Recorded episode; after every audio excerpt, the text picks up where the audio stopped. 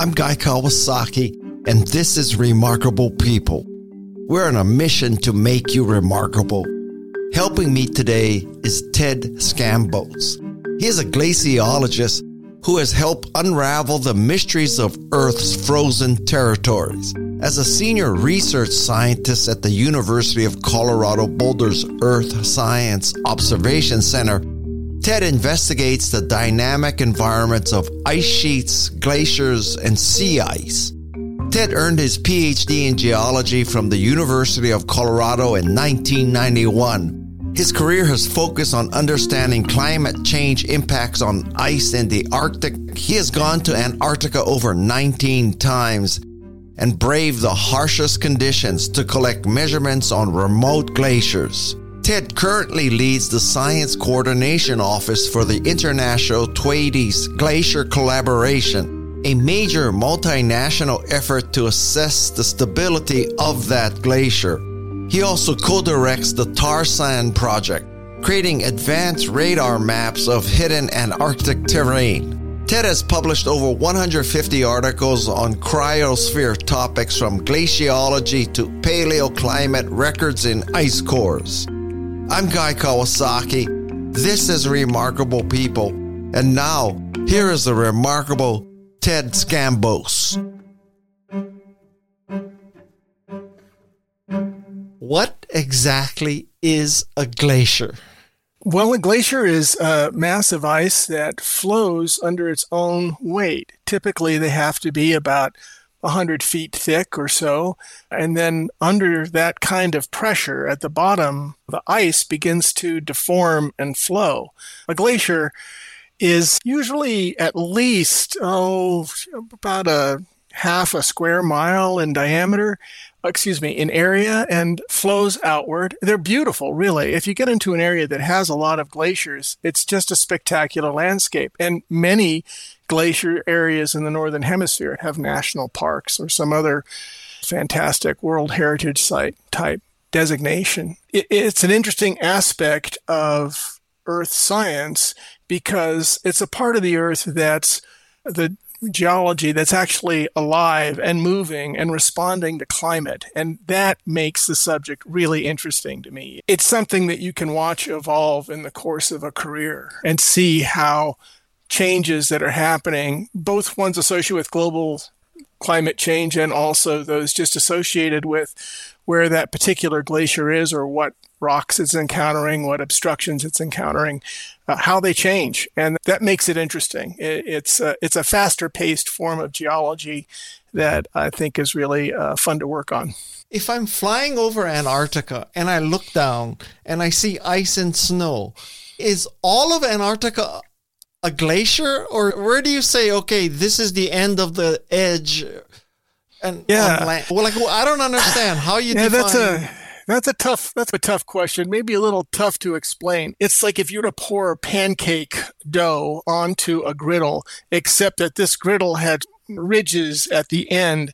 And so you get this big dome of, of pancake dough spreading out, but then it squeezes through these ridges or mountain ranges at the end. So in terms of the official designation of where the glacier is. It just has to do with the slope on that big mound of ice. As long as it's going downhill towards a particular glacier, it's part of that glacier. But I think if you were there looking out the window, you'd say, ah, you know, where the ice starts to break up and I can see stripes because the ice is flowing and it's getting organized to go through this fjord, that's the glacier. And then the smooth area that hasn't really broken up very much yet, that's the ice sheet. That's an informal, but I think a personal sort of a definition that you might have. Okay. So this glacier is thicker in the middle, further from the water, right? A lot thicker. Okay. In general, a lot thicker. Sometimes these fjords are really deep at the end of the glacier, but usually you've got about a mile, even two miles of ice at the beginning of the glacier in the center of Antarctica flowing out towards the sea. And as the sea gets warmer and melts the edge, then it's more likely that the glacier can slide down some more into the water. Is that the danger? Yeah, that is. It's it's a little complicated. So I mentioned before that the glacier is everywhere the ice is flowing in a downhill direction towards that glacier, that's part of the glacier. That's really what drives the glacier is that downhill slope, that flow. And if you start melting the bottom of the ice right at the ocean where it begins to go afloat or is stuck at the edge of the ocean, you make that last little bit steeper. You're taking away ice from the underside. The last little bit gets steeper, wants to flow faster into the ocean. And so the problem with a warmer ocean is that just a little bit of warming goes a long way. It's like ice in your cocktail or whatever. Even though the cocktail is cold, the ice disappears pretty quickly because water, even a few degrees or a degree above freezing actually has a lot of heat in it. And that's the problem for Antarctica right now. There's warmer water reaching the underside of the ice along big stretches of the coast of the Antarctic ice sheet. And it's causing glaciers to speed up. And how do you pronounce that glacier? Thwaites. Thwaites. Okay. yes. So Thwaites. If, God forbid, if the whole thing were to fall into the ocean and melt, I read someplace that it would raise sea level two feet. Is that true? Yeah, that is true. Probably more than two feet, more like six to eight feet in total. And that's because Thwaites is in this sort of central position in a part of Antarctica that we call West Antarctica. You call it West Antarctica because it's in the Western Hemisphere. There's uh, East and West in Antarctica are complicated because the South Pole is in the middle. But West, yeah, West Antarctica is the very far southern Pacific uh, Ocean. The ice that you encounter there is West Antarctica if Thwaites were to go, it takes out, it's like a hole in the middle of that big ice sheet as it was deflating.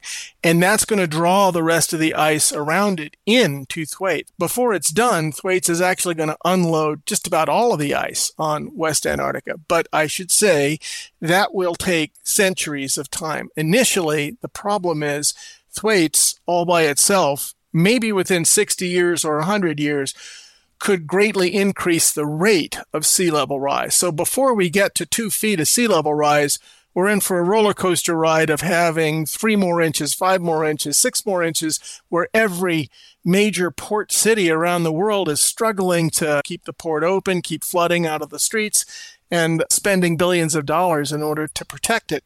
So the real issue in the near term is how fast sea level rises, not the ultimate sea level rise. And let's say a city like New York does nothing. How many inches does it have to rise before Goldman Sachs building is under is the uh, let's say the lobby of the Goldman Sachs yeah. building is underwater. Yeah. How many inches are involved? They're worried about even a meter, which is about 40 inches of sea level rise. That's substantial. That's three feet. Remember, Thwaites is one glacier, and there are a lot of places now contributing to sea level rise. And if you remember during a superstorm or Hurricane Sandy, New York was uh, flooded quite a bit, especially in Battery Park. What I didn't realize before Hurricane Sandy was that a lot of the edge of Manhattan has been built out and is actually fairly low and susceptible to sea level rise. Manhattan is bigger than when we bought it for $26 or whatever back in 1690 or whatever it was. And those areas that are bigger are really vulnerable to sea level rise and flooding and that sort of thing. So yeah, if New York were to do nothing, even another foot or two feet is going to make it more difficult the next time a storm surge like a hurricane comes close to New York Harbor. And would the melting of Thwaites would it cause storm surges or it just makes an existing storm surge worse?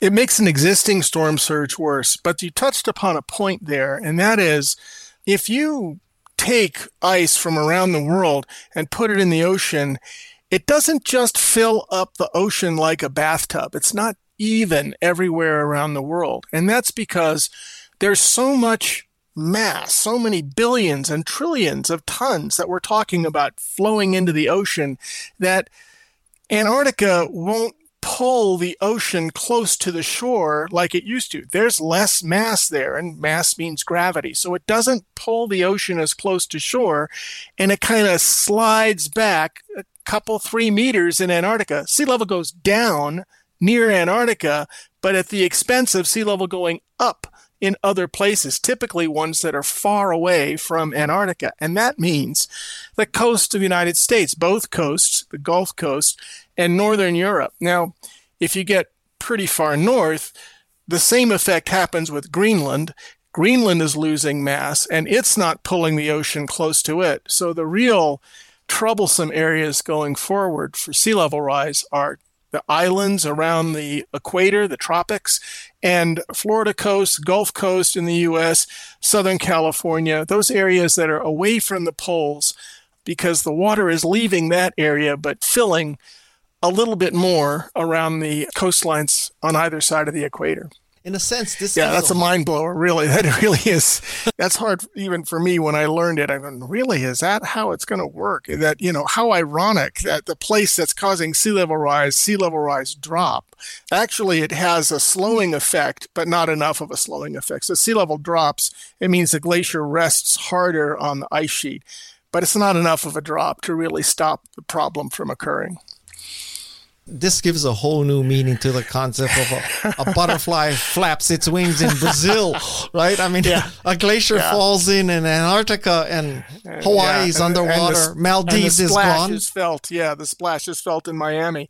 Yeah, it does really change the game a lot, but but it means that it's important. And people in the US and even in Europe, they think of Antarctica as being far away and not important. And in fact, what goes on there really has an impact specifically on the coast of the United States, the northern hemisphere, and especially the mid latitudes to low latitudes wow. of the northern hemisphere. Yeah. So all those all those secret documents in the Mar-a-Lago bathroom, they're going to all be flooded and they're going to be all wet. Yeah. Exactly. I, I, I shouldn't get into that. You're. yes, he really put them at risk, but they would have had to have been there for another 50 years or so to really be threatened by sea level rise. Although, yeah, Miami gets a lot of clear day flooding now because it's already. Miami's in a particular problem because even if you build a seawall, the entire bedrock is so porous that the water will just seep up from the far side on the inside of the seawall. So there's a real issue with trying to protect Miami, and and yeah, it's going to be a tough one to solve. I don't think we're ready to abandon Miami. It's too much fun, but but it is going to be difficult to yeah, it's going to be difficult to manage all of these cities, New Orleans as well, uh, Savannah, Georgia. Los Angeles, San Francisco, those areas are all quite concerned about another meter or two of sea level rise.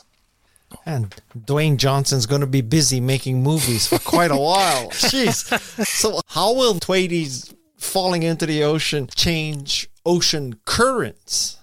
Good question. It, it's not as big an influence as what we're worried about for Greenland, but what we're seeing is that the natural overturning, the exchange of water between the top of the ocean and the deep ocean, is probably being affected by how much melting there is going on in Antarctica and also warmer air conditions near the coast. We're not producing the coldest, densest water that we used to produce around Antarctica. That's a tough one to explain. When you freeze the ocean, the crystals, the ice that come out of it is fresh water. It's fresh water. It doesn't have any salt in it. And so that salt that isn't in that ice that's forming on the surface. That makes the water that's left behind cold and dense. It gets more salt in it. And so that water sinks to the bottom. Most of the ocean is covered by a layer of water that started off near Antarctica and is right at the freezing point. Even though there's a very high pressure at the bottom of the ocean, it's right at the freezing point near the bottom of the ocean, quite salty, and it drifts around on the bottom and then under certain conditions in certain parts of the world it comes up those areas tend to be really productive for fishing and for biology in general and so any change in that massive overturning very slow paced massive overturning but any change in that is a really big issue for the health of the ocean and, and fisheries. Yeah, it's it's there's a lot going on around there and we didn't really appreciate, you know, it bugs me there's a lot of maps that don't even show the continent that I've spent my career working on. If you look at a big Mercator map, half the time Antarctica has this little white line on the bottom, or maybe they don't even show it. I just got my 30 year award for working at the University of Colorado, and they gave me a globe. It's like a ga- glass goblet uh, globe but there's no Antarctica, which I, I, pointed out to my boss, and he we had a chuckle because he works in the polar areas also. But uh, yeah, it it's a little bit frustrating because this area, as we're talking about, is important for everybody. And really, the changes there are going to have big consequences. It's not going to happen like a catastrophe, like right away, like five years or 10 years, but slowly, just like global warming has progressed since the 1990s, slowly we're going to see more and more impact from this gigantic ice sheet beginning, just beginning to fall apart. And at this point, do we like truly quote know what causes this? It depends on what level of detail you mean by no, because at the top level, it's the fact that warmer ocean water is now reaching the underside of Antarctica. The mechanism that drives that water there, I could talk to you about exactly how the wind changes are trying to push the surface of the ocean around, and that might be what's allowing this warmer water to reach the coast. In terms of it's this what we call a causal chain. How far back? You keep asking, how did that happen? And then, how did that happen? How did that happen? And you get to the point where it's a little unclear. It looks like it has to do with warming in the central Pacific Ocean and how that affects weather there and how it affects the number of thunderstorms and the number of basically warm fronts that head southward into the polar regions. There's no doubt about it. It is a little uncertain the exact mechanism. It does appear that these things are tied back to a warming atmosphere due to greenhouse gases. And when you see a politician, and let's take this like non dance around case. the like yeah what if a politician says last winter i was at martha's vineyard and i tried to put my foot in the water and it was freaking freezing this yeah. is all bullshit the ocean is not yeah. heating up which yeah. that's not out of the question happening right so yeah like what uh, do you think when you see something like that can use profanity on my podcast okay yeah, that they're freaking idiots. That's because it's been so obvious. And here's the point that I like to make. We've been saying the same thing. We climate scientists have been saying the same thing since the 1990s. And when we said it in the 1990s, they said, oh no, it's just a phase. It's going to turn around. When there was a pause due to the fact that we had a big El Nino in the late 90s and then it went away and we didn't warm up as fast for a few years, that's it. Global warming's over. It's not going to happen. We said, no, it's going to keep going until we change what we're doing to the atmosphere step by step, decade by decade, the things that were talked about in the 90s and again in the early 2000s they've come to pass. I, the head of the UN just said the era of global boiling has begun because he's so concerned about how many heat waves there are around the world right now and the fact that the ocean and that is particularly bad that the ocean is seeing really warm temperatures, unprecedented high average temperatures for the ocean. These are subtle changes, and that's where your politician can get away with saying, My foot went numb when I put it in the water outside of Long Island Sound. yeah, it's because it's a subtle change, but the earth is a sensitive system and the ecology is a sensitive system. And we, human beings, and the things that we've built around the world that, that define civilization are also sensitive. We want New York to be a port for as long as it can possibly be a port. We want the Midwest to grow wheat and corn and soybeans for us. And if that becomes untenable, that is a big problem. It's not like wheat and corn and human beings are going to go extinct. It's that we can't do things the way we've invested in doing them with trillions of dollars of investment because the earth is changing and we started it. We're setting something in motion.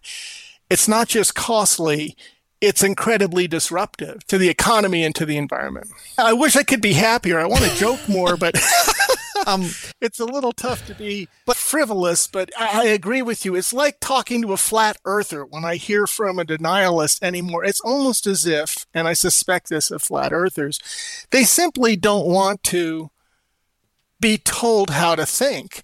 And that's fine. People are entitled to their own perception of the facts, but misleading the public when you're in that kind of a position, that's an untenable thing. That's a terrible well, frickin' thing to do. Since I'm allowed to let loose, it's a frickin' bad thing to do to the public.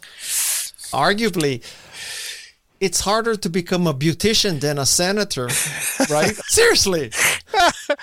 I've met some smart beauticians. Well, actually, I guess hair stylists, but yeah, doing field work, you run into folks that have lived on the land for a long time. I am really impressed with how bright some of those guys are. They are not sitting out there with a weed coming out of their mouth. They read about what's going on. And a lot of them are really pretty sharp characters. Yeah, maybe not senator, but congressman doesn't appear to be too high a hurdle to clear.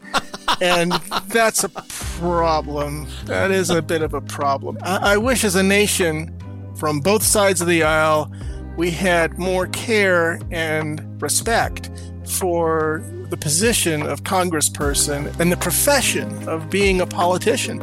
I don't want to get into any specifics. It would be nice if we cared more about voting and who we vote for, even if you're a conservative, even if you're a liberal, electing people that know how to understand each other and work.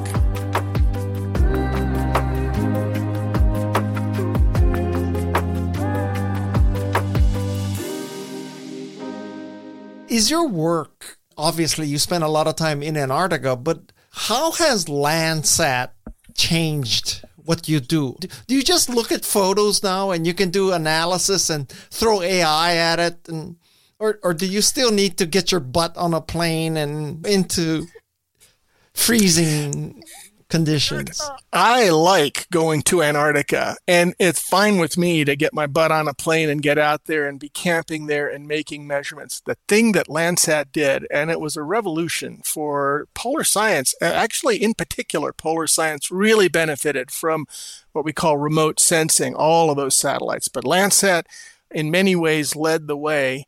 Yes, we can do tremendous things with Landsat, and it means that to get three or four people out there, we get a whole lot more out of that presence in Antarctica than we would have gotten if we didn't have the satellite picture to say, if we understand this area, this little patch that we can explore with our skis and our feet and our instruments, that means that this large area of Antarctica can be understood better. That means that our satellite tells us that this area over here is the same or slightly faster or slower or warmer. And Landsat really is a fantastic tool because it goes back 50 years. There is data from 50 years ago.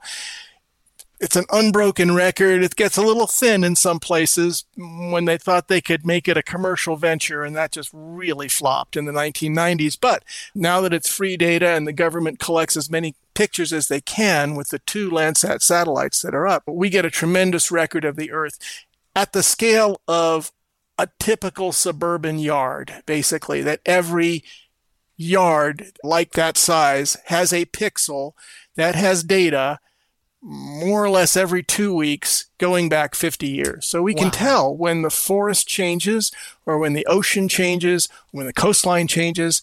And that's a tremendous resource for research. You're right about artificial intelligence and machine learning. It's uh, typically the term that's used. We can say, characteristics like this in the picture mean this is happening. So go hunt through the entire archive and, and give us all of the places that are doing the same thing within these boundaries. And yeah, it's going to be another game changer eventually. And I think people are maybe hoping for a bit too much out of it. It's going to take a lot of hand holding of the machine in order to get the learning. But yeah, it's definitely a resource that people are embracing and using on everything. Okay, so I can understand what Landsat does now. What do you need to do when your butt is in Antarctica? what are you looking for? Little cracks in the ice? Fortunately, I mean, it's not just my butt. It's four or five other butts that are pretty smart. And so they all have a different kind of an instrument that, that we can apply. So there's a precision GPS. It's based on the same thing that's on your cell phone, but it's precise down to the millimeter. We can set those up and understand very quickly whether or not the ice surface is going up or down and if it's flowing faster. We drive these things that are called radars. It's probably better to think of them as radio echo sounders. So they send out a a, a blip or a beep or sometimes a complicated signal, and then they listen for what comes back from the snow and ice and the bedrock underneath. So we get a really good map of how the ice has bent and flowed and where it had more snowfall and where it had less snowfall. Let's see, the other things that we've done, we drill through the ice and into the ocean and we've set up instruments that actually see this warm water right there by the front of the uh, glacier in some cases melting it away. In other cases, it's interacted in the past and now it's in a sort of stable state. We understand all of that when we go there. In particular, the things that are a little bit tougher with remote sensing and where we're going to need to focus our work in the future has to do with where the ice meets the bedrock. That's something you can't easily see from space. And also where the ocean meets the ice, that those ocean measurements are a little bit harder to come by. Automating those, getting that global picture is tough. It takes lots of little sensors. You know what we use? One of the things that has been really effective is to, it's going to sound cruel or maybe unusual. we glue a little computer and sensor onto the head of a seal. And yeah, and you get a dozen of those. You, you come up to a bunch of seals. They're sitting there on the beach, sleeping usually just to make sure you hit them with a tranquilizer so that they're not going to get too upset when you approach them. You got to pick the right time of year when the fur is just coming back because they come out of the water to lose their fur and they can't swim at that point because the fur is important for insulating them. So when the new fur is out, you take a box. It's about, oh, I don't know, two packs of cigarettes or, yeah, bigger than a cell phone, maybe a stack of three cell phones glue it onto the fur on the top of their head, and then they come out of the tranquilizer and eventually they'll go into the water. And we get this tremendous data set because they dive 15 times every day. And, and every time they surface, there's a little radio that sends out a signal that says, here's what just happened. I was really amazed. They, I, I thought they'd have to instrument 100 seals in order to get decent data. No, 10 of these guys, and, and you can't even keep up with the data rate because they're such great swimmers. The other thing that they do is that they they know how to dodge the ice. So if we were to do this with an automated a, a robot or something that floats up and down in the water, it would get crushed. It would try to surface at the wrong time and get bashed between uh, big blocks of ice. And so the, the instruments on the seals last for just a little bit less than a year because when their fur falls out, the sensor falls off.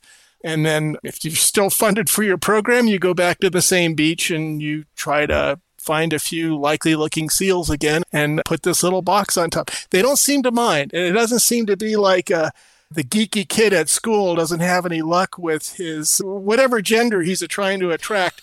they they seem to do okay before, during, and after. And uh, yeah, it sounds a little odd to be using them in that way, but it seems or it's for their benefit in the long run, and it yeah. seems that it doesn't bother them. Oh, we're gonna get all this PETA hate mail from this, but that's okay. We'll let Madison answer those. Yeah.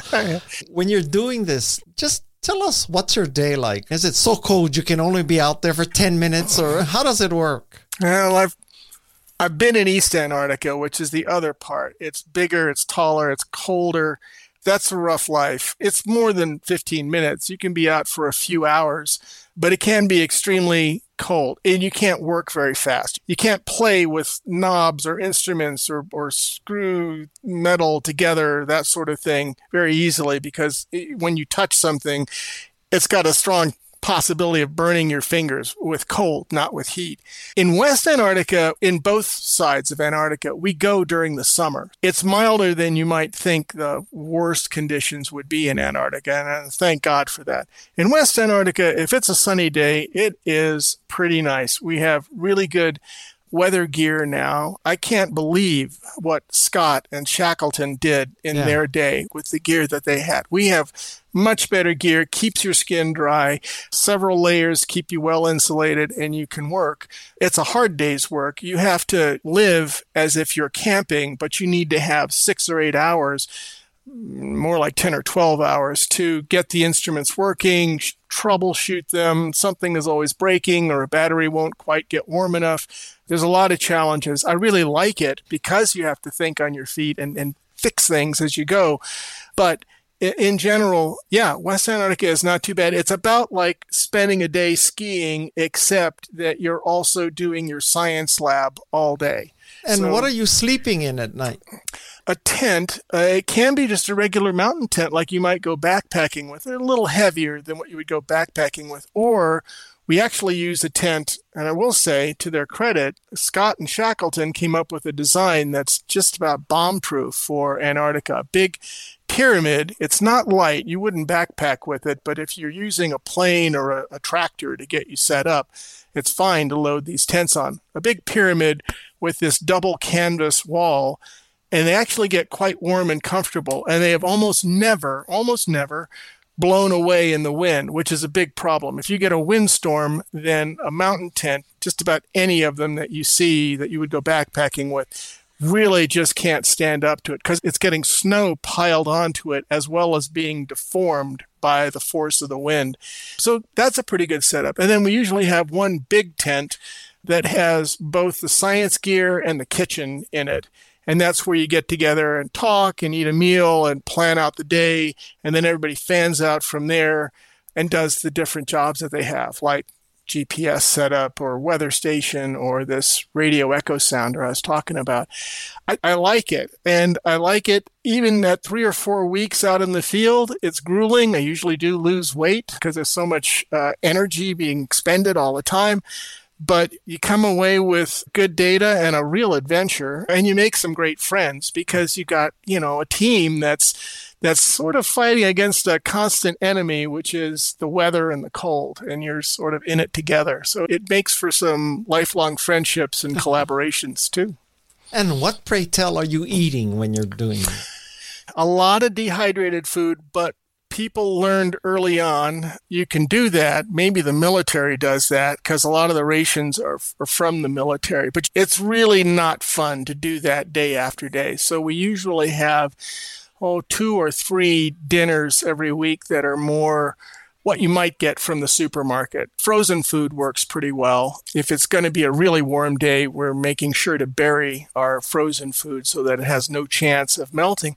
And, and those really make the field season fun. If you're just slogging through day after day and then 10 minutes you just boil water and eat out of a pouch, yeah, it grinds you down very fast. you really need the human interaction, a little bit of fun cooking. Uh, typically, if there's a, eh, this goes back to Scott and Shackleton again. If there's a day like Christmas or maybe somebody's birthday, that's usually you take like an extra three or four hours off, have some fun.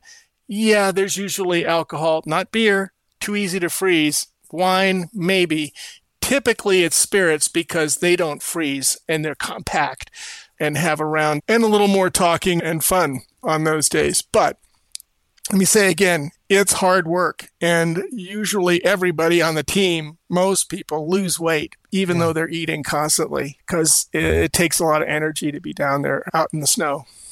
And are, are you wearing like these super duper high tech custom made jackets or you just go to REI and buy something off the rack?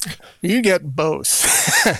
you, the, the, you get uh, all the good stuff you can think of out of REI, and then they issue some pretty good gear uh, uh, before you go out into the field. So there is a parka, uh, they call it Big Red in the US program that you could almost live in. It has huge pockets, thick insulation, typically I almost feel like I'm drowning if I put the whole thing on and zip up the hood and everything. I I actually don't wear them very often unless the weather is really bad because they are designed to be a survival parka in case you are stuck away from camp and the, and the weather becomes incredibly bad.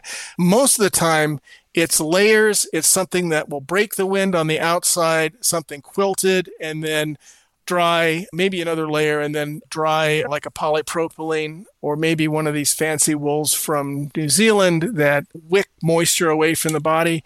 Actually, it's not too bad going for a week or two weeks between what you would call a bath because because you don't sweat much. If you manage the clothing right, then you stay sort of cool and dry. The air's pretty dry in Antarctica unless it's snowing. And uh, you can get by. It's not that uncomfortable because there's no dirt in the middle of the ice sheet. So you're not getting dusty or dirty or gritty. And then, yeah, after a week, you just start to feel like your clothes don't feel right against your skin and you'll change out all the way down to the bottom layer and wash off. And, and then you're ready to go again for another week or so. I mean, people that spend six weeks out in the field, they're exhausted. They need to get back into civilization and they're happy to get there. But it's not unbearable to be out there. And it really is beautiful. I, I encourage people, if they're interested in the outdoors or earth science, polar science is a very fun subject to be involved with. yeah. A few weeks ago, somebody asked me if I wanted to go on this like high end VIP cruise ship to Antarctica. You should go. You should go. You will really enjoy it. It's first of all, it's magnificent. The landscape is magnificent. It's like you can't believe it's not a national park or a World Heritage Site. And it, you get this sense of um, a continent trying to fight its way up through this blanket of ice that's been on top of it for hundreds of thousands of years. There's a tremendous amount of wildlife in the ocean near the coast in Antarctica. So you'll see, eh, I mean, it won't be hard to spot. Like sometimes you go to a zoo or the woods and hard to find those elk and deer or whatever you're looking for. Not hard in Antarctica. There's really abundant and very active environment. I'm actually surprised by your answer I th- because I, th- I thought you would say these cruise ships come and they dump their sewage and people leave their no they can't know, do that anymore bags and all that and it's ruining okay, Antarctica. They, they, they, should just stay uh, out. I think it's more valuable. Maybe you've encountered a polar scientist that has a slightly different perspective on this. The areas that get severely impacted are tiny compared to the size of the continent and the value of having people see the landscape and see in some places the changes that are occurring. I think that's more valuable than okay. making sure that every last square kilometer of something that's 8 million square kilometers is pristine. We are keeping Antarctica pristine for sure. And we insist that cruise ships not dump their sewage in the ocean or close to the coast, that they use a special kind of fuel that is not as damaging should there be a leak from that ship. And all of the cruise ships now have a protocol. If you are going to step foot on either sea ice or the continent, that at least the bottom of your boots are sterilized before you walk on the continent so that you don't bring an invasive species or microbe, hard to defend against all microbes, but onto the continent and have it disrupt the environment. You should really go. You'll be amazed and I think you'll see just how vast a continent it is. And then the cruise ships tend to visit the same areas and they do get impacted. It's not scot free to the environment for this sort of encounter, but it is pretty well managed and it's getting better managed all the time while recognizing what I said. The public, the people of the world deserve to see the one continent that was set aside because it's so beautiful and so rare and pristine. And the fact that the Antarctic Treaty has led to that, it's one of the best political or international agreements that I know of, in that we've actually stuck to holding Antarctica as a continent separate from the others. All the territorial claims are suspended, no military operations with the intention of military goals in Antarctica. And we're sticking to it. I'm not sure what'll happen in 20, the 2040s. It's up for renegotiation. I think a lot of countries are eyeing the mineral resources of Antarctica and considering whether or not they want to stick to this uh, model of don't touch anything in Antarctica. We'll see how that plays out and you'll be able to develop your own opinion if you go there on one of these cruises. I've been a lecturer on one of the cruises, and uh, I was really impressed. Up next on Remarkable People it's going to be a part of the economy going forward. It's not going to cost us a trillion dollars. It's going to be a trillion dollar component of the economy. So the companies are going to build wind power stations, or they're going to build solar panels, or they're going to make the infrastructure happen, or they're going to build mass transit facilities or, or electric cars. Those things are where the trillions are happening. And it's not as though I had an income, and then solving global warming went and took 5% of it.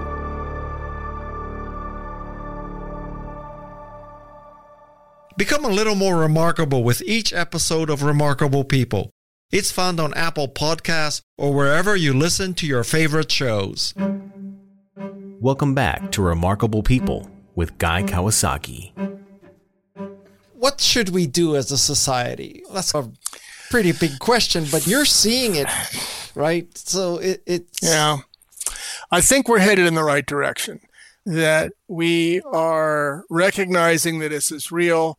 I wish we'd recognized it when the folks that are paid to provide answers to the public and give them an understanding of what their world is doing. I wish we'd taken action when we knew that and were saying it. And I would say, in particular, by 2007, that PCC, IPCC report was quite clear and emphatic that there, there really wasn't any question anymore. We could have taken stronger steps sooner, but we are on the right track. And the thing that people haven't really grappled with yet is first of all, we're going to exceed the threshold that we thought was the safety line. We're going to go over the safety line with global warming. If it hasn't happened already, it'll probably happen within the next couple of years. 1.5 degrees centigrade, about 3 degrees Fahrenheit relative to a century and a half ago.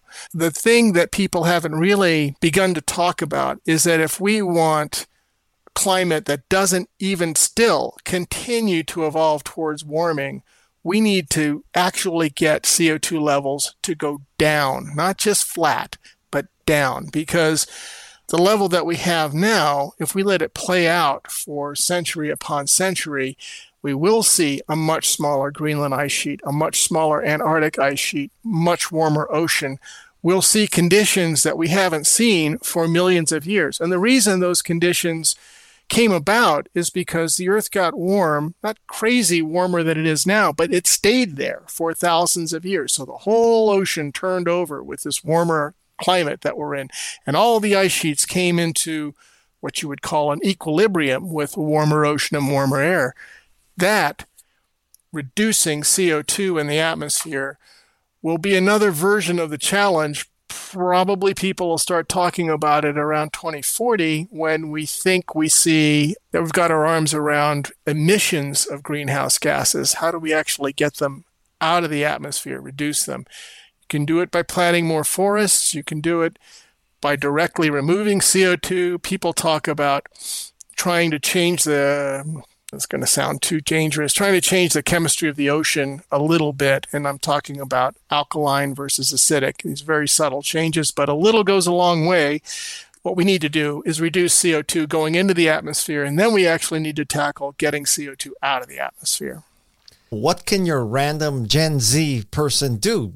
Buy an electric car, use mass transit, don't eat beef? What do we do? yeah, it is important to embrace it on a personal level. And I'm also happy that when the winds of politics were blowing in the other direction and, you know, drill baby drill kind of stuff, that cities and companies and counties and states said, no, we're sticking to our guns. We are aiming for zero emissions or zero net emissions by some decade, 2050, 2030, whatever that really encouraged me because it means that throughout many levels of society, people get it. And at the personal level, you need to think about will my next car be an electric car? Will I recycle more? Think about recycling more. How am I going to handle air conditioning? How am I going to handle mass transit, as you mentioned?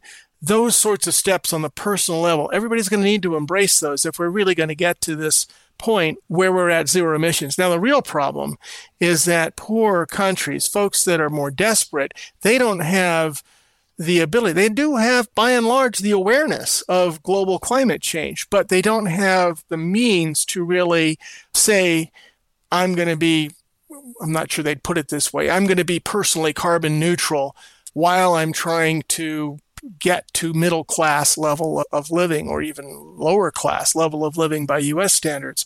And that I think poses a greater problem. It speaks to international cooperation. It speaks to trying to give these countries less expensive access to clean means of generating energy before they go and build and commit to building power plants infrastructure that essentially produces a lot of carbon. If we can jump in there and say, on your way up, do it clean, and here's a discounted version of the technology, I think that's a big part of the answer. I'm thinking of India. I'm thinking of countries in Africa that are trying to make a better life for themselves. If we can make that happen, but in a, a cleaner way, then we've got to jump on trying to get this solved. And don't you think nuclear power will play a large role in this? I think it's clearly an answer. And technologically, we can do this and do it safely. It is not like the power plants that were installed in Three Mile Island or Fukushima or Chernobyl. They're much more mistake proof going forward we have done a great job of getting people to recognize the dangers of nuclear energy and the problem with waste. I don't know if you know, but in the 50s, people used to talk about taking radiation baths in caves that were known to have a lot of uh, natural radiation yeah, in those days, there wasn't a good understanding. And then by the 60s and 70s, there was a very clear understanding of just how dangerous it is and how even a trace of it can be a problem over the long term. That said, I think it will take time, but with the right kinds of demonstrations of the safety and a better appreciation of where technology has gotten to over the last few decades for nuclear power, people will begin to think that it can be um, part of the solution. For now, I think putting the pedal to the metal on renewables is a good approach, a great approach. And the other that should go almost hand in hand with that is restructuring the power grid in places like the United States and Europe so that it can manage this much more distributed power source framework that's needed if you're going to have a big fraction of your energy come from renewables. Lots of work to be done here. yeah, honestly, I don't see it as I don't see it as an out of pocket. This is going to cost me. Here's a hundred dollars. Here's two hundred dollars out of my income it's going to be a part of the economy going forward. It's not going to cost us a trillion dollars. It's going to be a trillion dollar component of the economy. So companies are going to build wind power stations, or they're going to build solar panels, or they're going to make the infrastructure happen, or they're going to build mass transit facilities or, or electric cars. Those things are where the trillions are happening.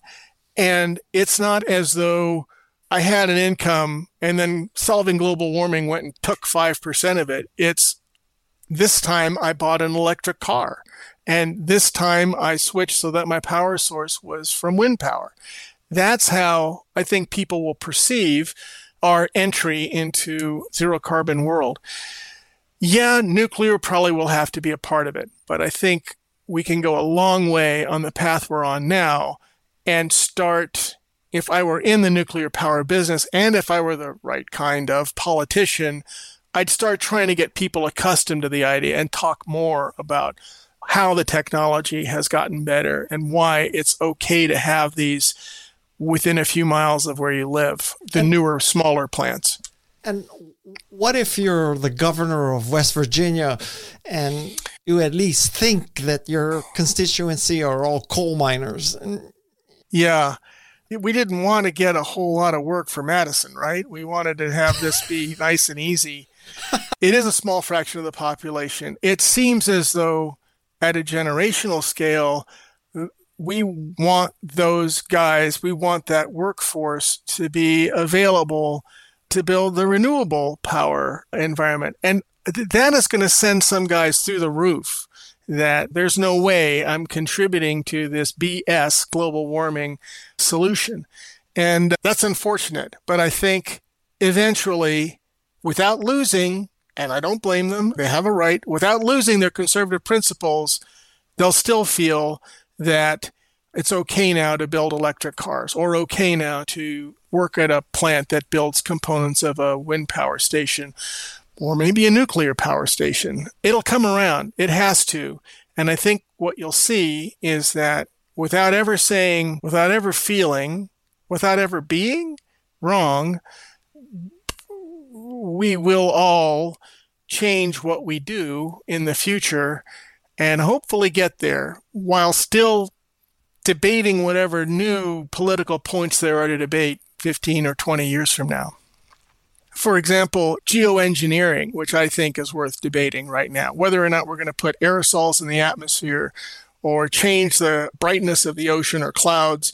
People are even talking about building undersea dams or curtains in order to prevent warm water from getting to Antarctica. Those things I think are worth uh, a public debate, but we're not there yet where those things are being presented to the public in a big enough way to really talk about it at that large population scale, at the voting scale, basically.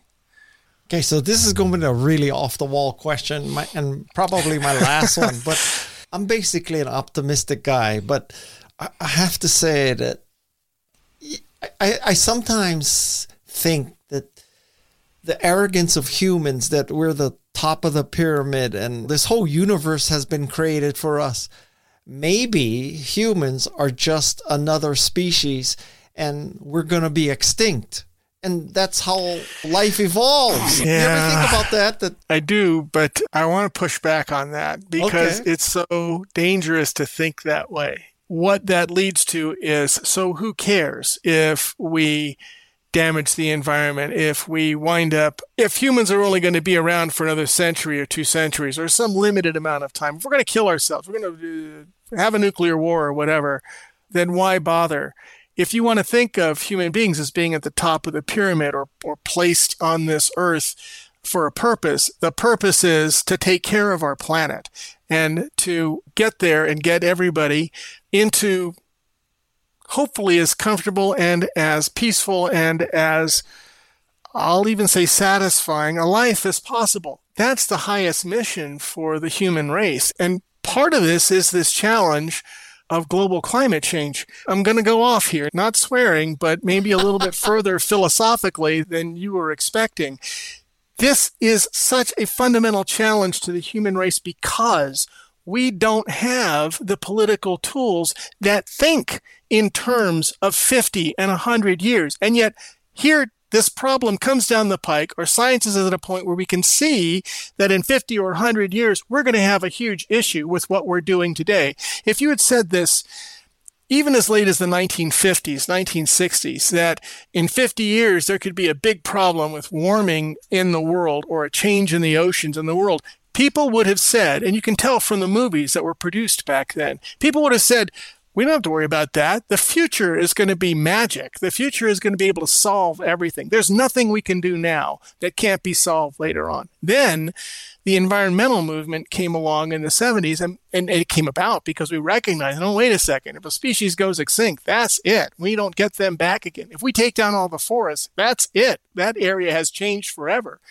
We might be able to replant, but it won't be the same. That recognition of the scale of our residence, of our presence on this planet, that's maybe the best thing that's happened in my lifetime to a future for humanity. It's the kind of thing that makes you realize that as big a problem, as big an argument, and all the wars and conflict there is in the world, we're kind of stuck on this planet. And Elon Musk wants us to be a multi planet race. That's freaking crazy. we will never have an interest in putting enough people on Mars or the moon in order to actually secure the human race. This is our home. We need to fix this place now and make sure that make sure that we've got a happy and sustainable future for a millennium as far as we can think forward because because the idea of moving is just ludicrous. It would exhaust the earth to try to put another earth on another planet at least any time in the imaginable, I don't even want to say foreseeable, imaginable future. And so, yeah, let's stay here and okay. let's fix it. We well, know how. We talk to each other. We have the internet. We're well connected. We can do this. And I'm happy to watch the part of the movie that I get to watch. You could make the case that what you just said about Elon, the irony is that he, probably more than any other single person, brought electrification to cars, right? So he's one of the yeah. great forces that has reduced emissions from cars. Yeah. Yeah. And he's going to be a force for exploring the moon and the other planets. And I am really excited about that. But the idea that we're going to be a multi planet society, have a sustainable presence on Mars, that means that it's okay to take Earth to the limit or beyond. Yeah. That that's wrongheaded, and I don't think if that ever happens, okay. Have you seen Mars? It really, it's not that nice. It makes Antarctica look like a paradise. And yeah, maybe is, Twitter will keep him busy. He won't address this. maybe, maybe. I'm glad to see us explore Mars, but again, I just don't see it as being a get out of jail free card for okay. taking care of this planet. And yeah. I hope that's not too upsetting to too many people, but yeah, that's just plain freaking logic. But they're just anyway. Yeah, we've come a long way from Antarctica now to Mars in this one yeah. hour. yeah. I'm Guy Kawasaki, and this is Remarkable People. My thanks to the Remarkable People team, Jeff Sieh and Shannon Hernandez, Madisun Nuismer, the drop-in queen of Santa Cruz.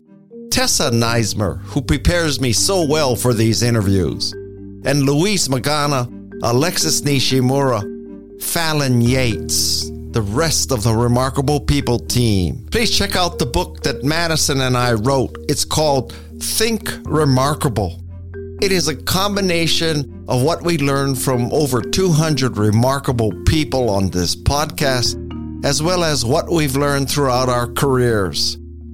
I promise you, I promise you, it will help you make a difference and be remarkable. Until next time, mahalo and aloha. This is Remarkable People.